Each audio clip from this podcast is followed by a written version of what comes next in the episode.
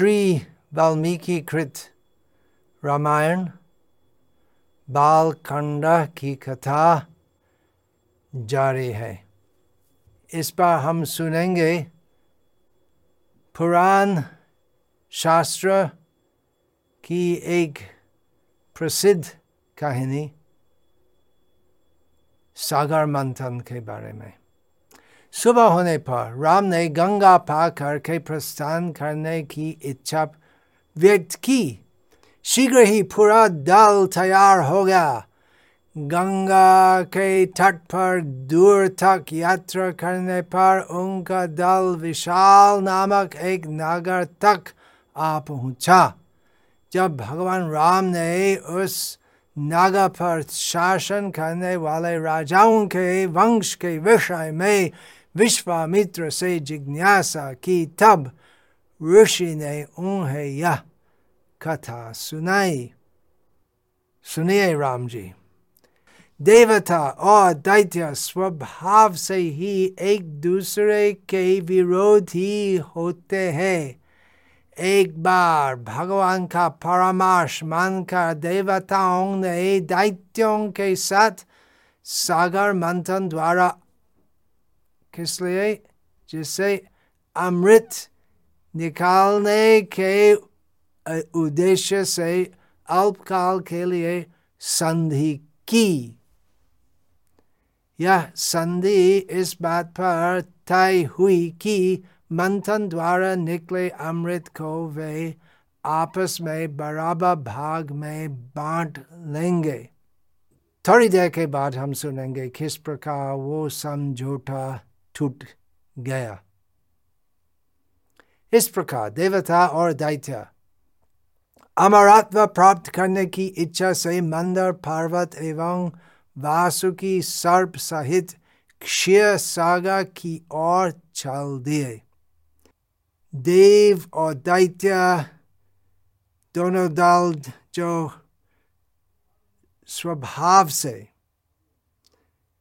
एक दूसरे के शत्रु है।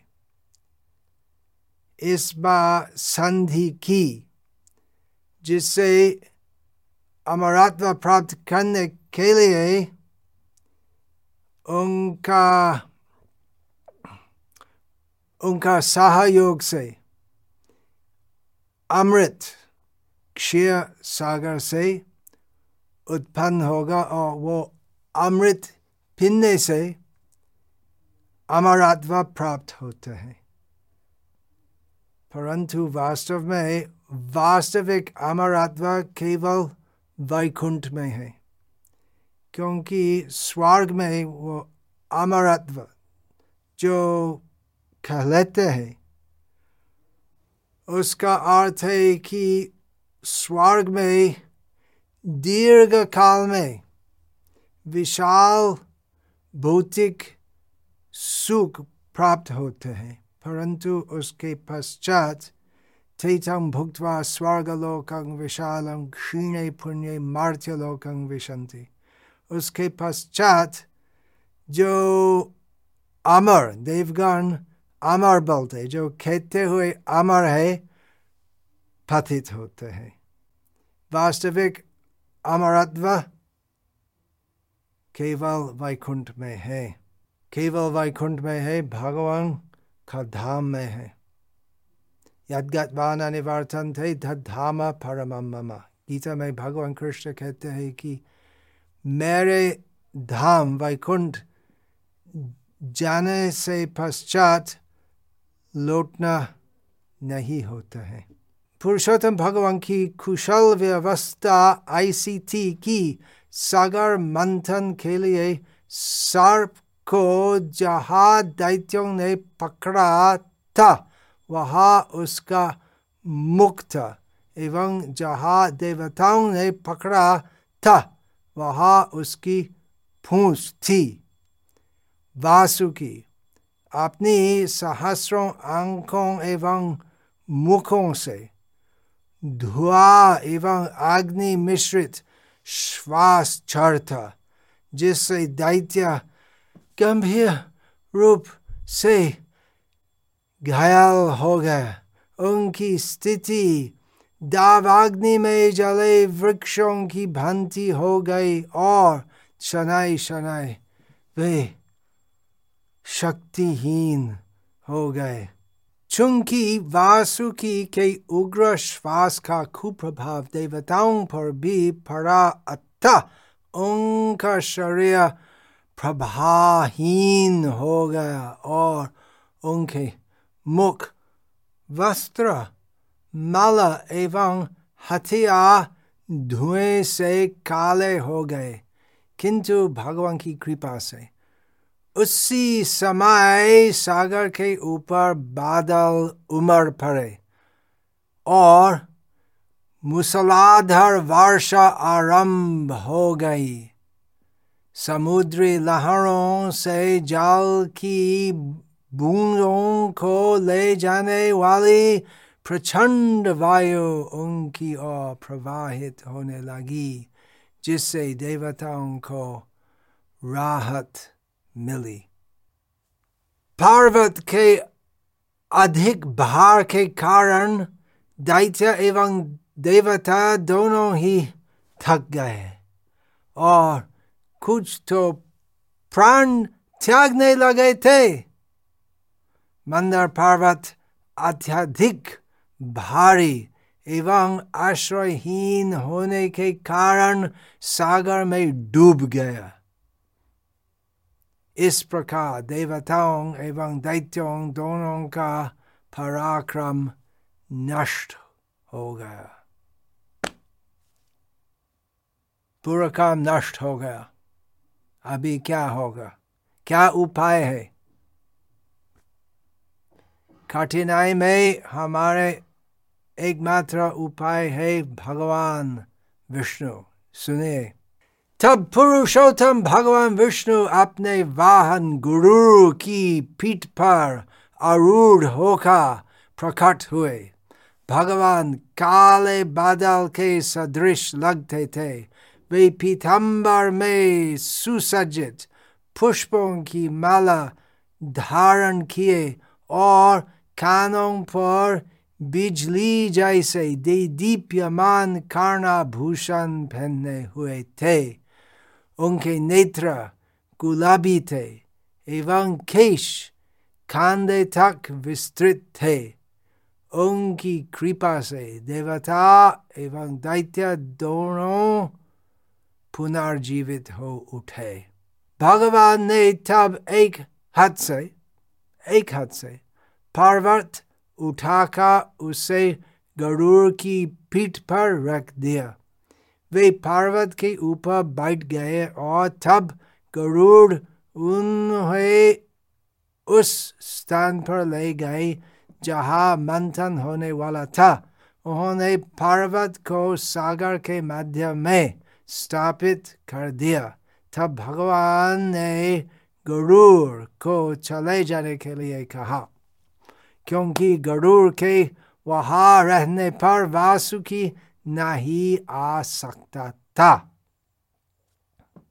गरुड़ महान वैष्णव है भगवान विष्णु का वाहन है परंतु शाकाहारी नहीं है विशेषकर उनका खाद्य है सांप।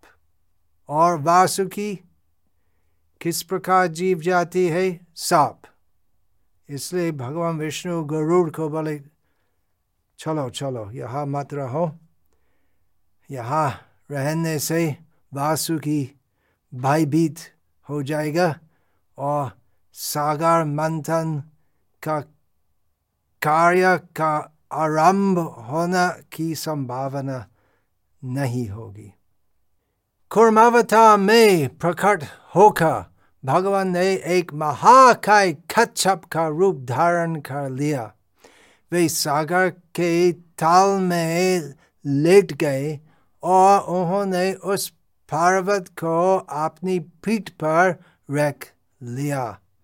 तब भगवान विष्णु ने सारे ब्रह्मांड में निर्भयता का संचार करने वाले आपने शक्तिशाली एवं गौरवशाली भुजाओं का उपयोग किया तथा वासुकी को राशि के समान पकड़ लिया। फिर मंदर पर्वत को मंथन करने वाले मथनी के समान उपयोग करके मंथन करना आरंभ किया।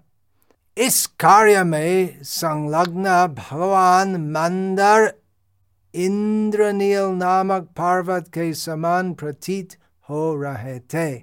पर्वत आगे पीछे हिलने लगा, जिससे आधी नींद में सोए कच्छप स्वरूप भगवान की पीठ में खरोंच लगने के कारण उन्हें खुजली होने लगी। तब भगवान विष्णु ने स्वयं एक विशाल काय रूप धारण कर एक हाथ से मंदर पर्वत के शिकार को स्थिर रखने के लिए सहारा दिया। जब मंथन प्रचंडता से होने लगा, तब मछलियाँ कच्छप सर्प सभी व्याकुल हो उठे। पूरे सागर में उपद्रव मच गया और वेल जैसे विशाल जलच्चा प्राणी जल में रहने वाले हाथी। मगरमच्छ तथा तिमिंगल मछली। तिमिंगल मछली क्या है? विशाल, एक विशाल वेल मछली जो छोटी वेल मछलियों का भक्षण करती है। तिमिंगल मछली आदि सभी तरह पर आ गए इस प्रकार से सागा का मंथन किए जाने पर सर्वप्रथम अमृत के लिए मंथन का कार्य शुरू हुआ ना परंतु सर्वप्रथम क्या विष विष की उत्पत्ति हुई और किस प्रकार विष हल हल विष जिससे पूरा विश्व का नाश हो सकता सर्वप्रथम हल हल नामक एक घातक विष बड़े परिमाण में उत्पन्न हुआ भयानक स्थिति अमृत के लिए अम, अमृत प्राप्त करने के लिए कार्य का प्रारंभ था परंतु फल था बहुत भयानक भौतिक जीवन इस प्रकार होते हैं बहुत आशा से हम एक प्रयास करते हैं परंतु उसका विपरीत फल होते हैं किसी अच्छी चीज़ प्राप्त करने के लिए हम पहले बहुत कष्ट का सामना करना पड़ेगा। जब देवताओं ने देखा कि उनकी रक्षा करने वाला कोई नहीं है, तब उन्होंने शिव के पास जाकर प्रार्थना की। शिव को आशुतोष कहा जाता है, क्योंकि वे अपने भक्तों से शीघ्र ही अत्यंत प्रसन्न हो जाते हैं। मंथन के फल स्वरूप उत्पन्न पूरा विष पीने के लिए वह सहमत हो गए। शिव के पास जाकर देवगण प्रार्थना की, हे शिव जी हमको बचाए। और शिव भगवान कहते हैं, क्या चाहते हो? पूरा सागा का विष पीने का। ठीक है, कोई बात नहीं है। शिव जी के लिए ऐसा महान, कठिन कार्य बहुत सहज होते हैं। महादेव की पत्नी दुर्गा देवी अपने पति के इस निर्णय से तनिक भी विचलित नहीं हुई। क्योंकि उन्हें शिव की शक्ति ज्ञात थी। वह उनके निर्णय से प्रसन्न थी। शिव ने सर्वत्र फैले उस विष को एकत्रित किया और वे उससे अपने हाथ में लेकर पी गए, जिसके कारण उनका कंठ नील वर्ण का हो गया। इसलिए भगवान शिव का एक प्रसिद्ध नाम नीलकंठ है। कैसे वो नील रेखा है भगवान शिव का कंठ में? हाला हाल विष पीने से। किंतु किंतु उस विष का थोड़ा सा अंश उनके हाथ से छूटकर भूमि पर गिर पड़ा और उसी विष के फलस्वरूप धरती पर विषाइले सर्प, बिच्छू विषाइले पौधे और अन्य विषाइली वस्तुएँ विद्यमान है। उस सागर मंथन के समय सत करोड़ अप्सरे उत्पन्न हुई।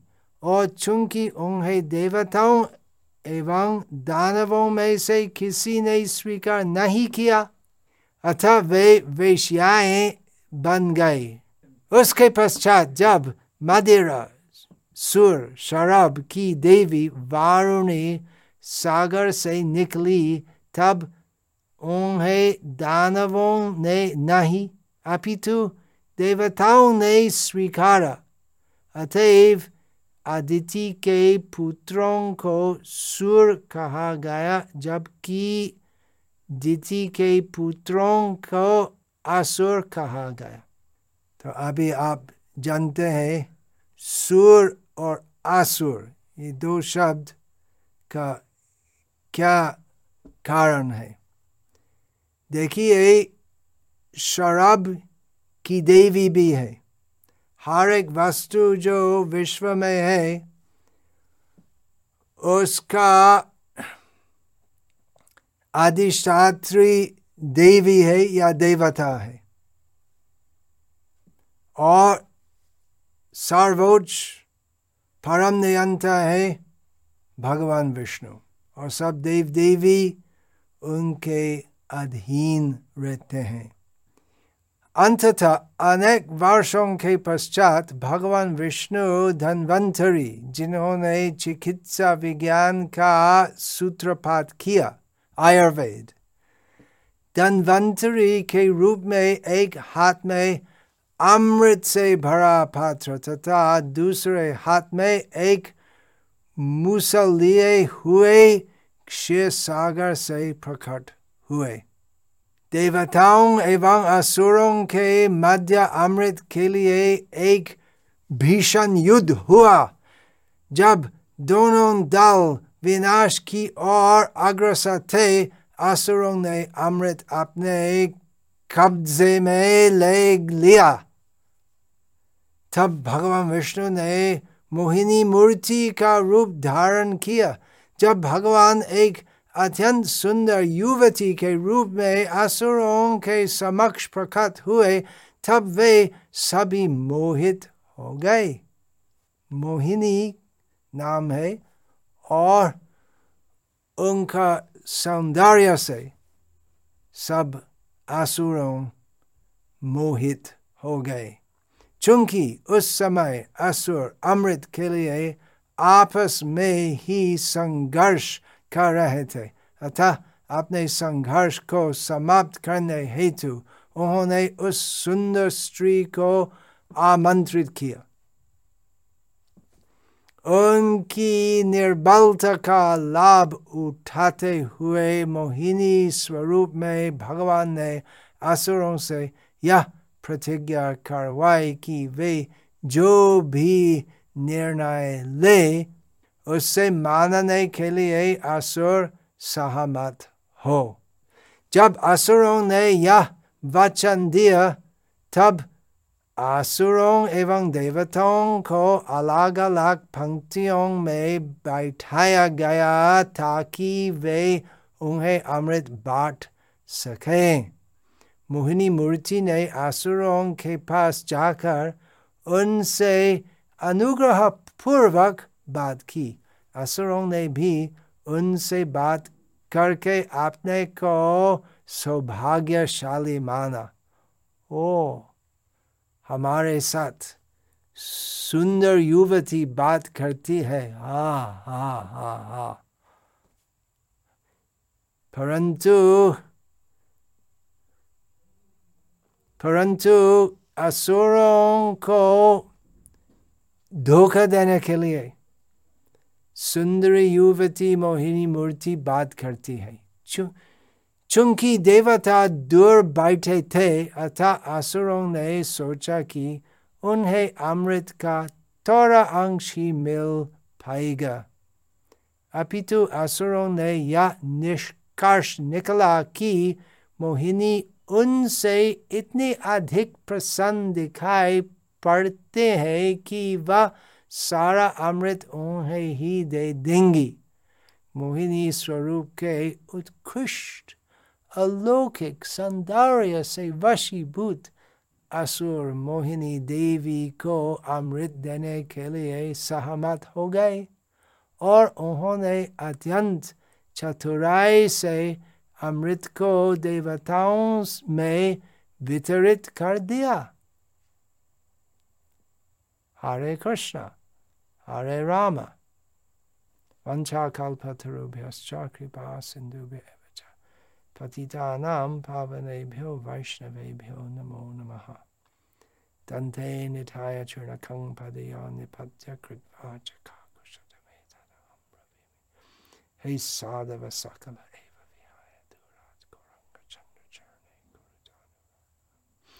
parivadatu jano yata tata va nanu mokarona vayam vicharayama. Hari Rasa Madhira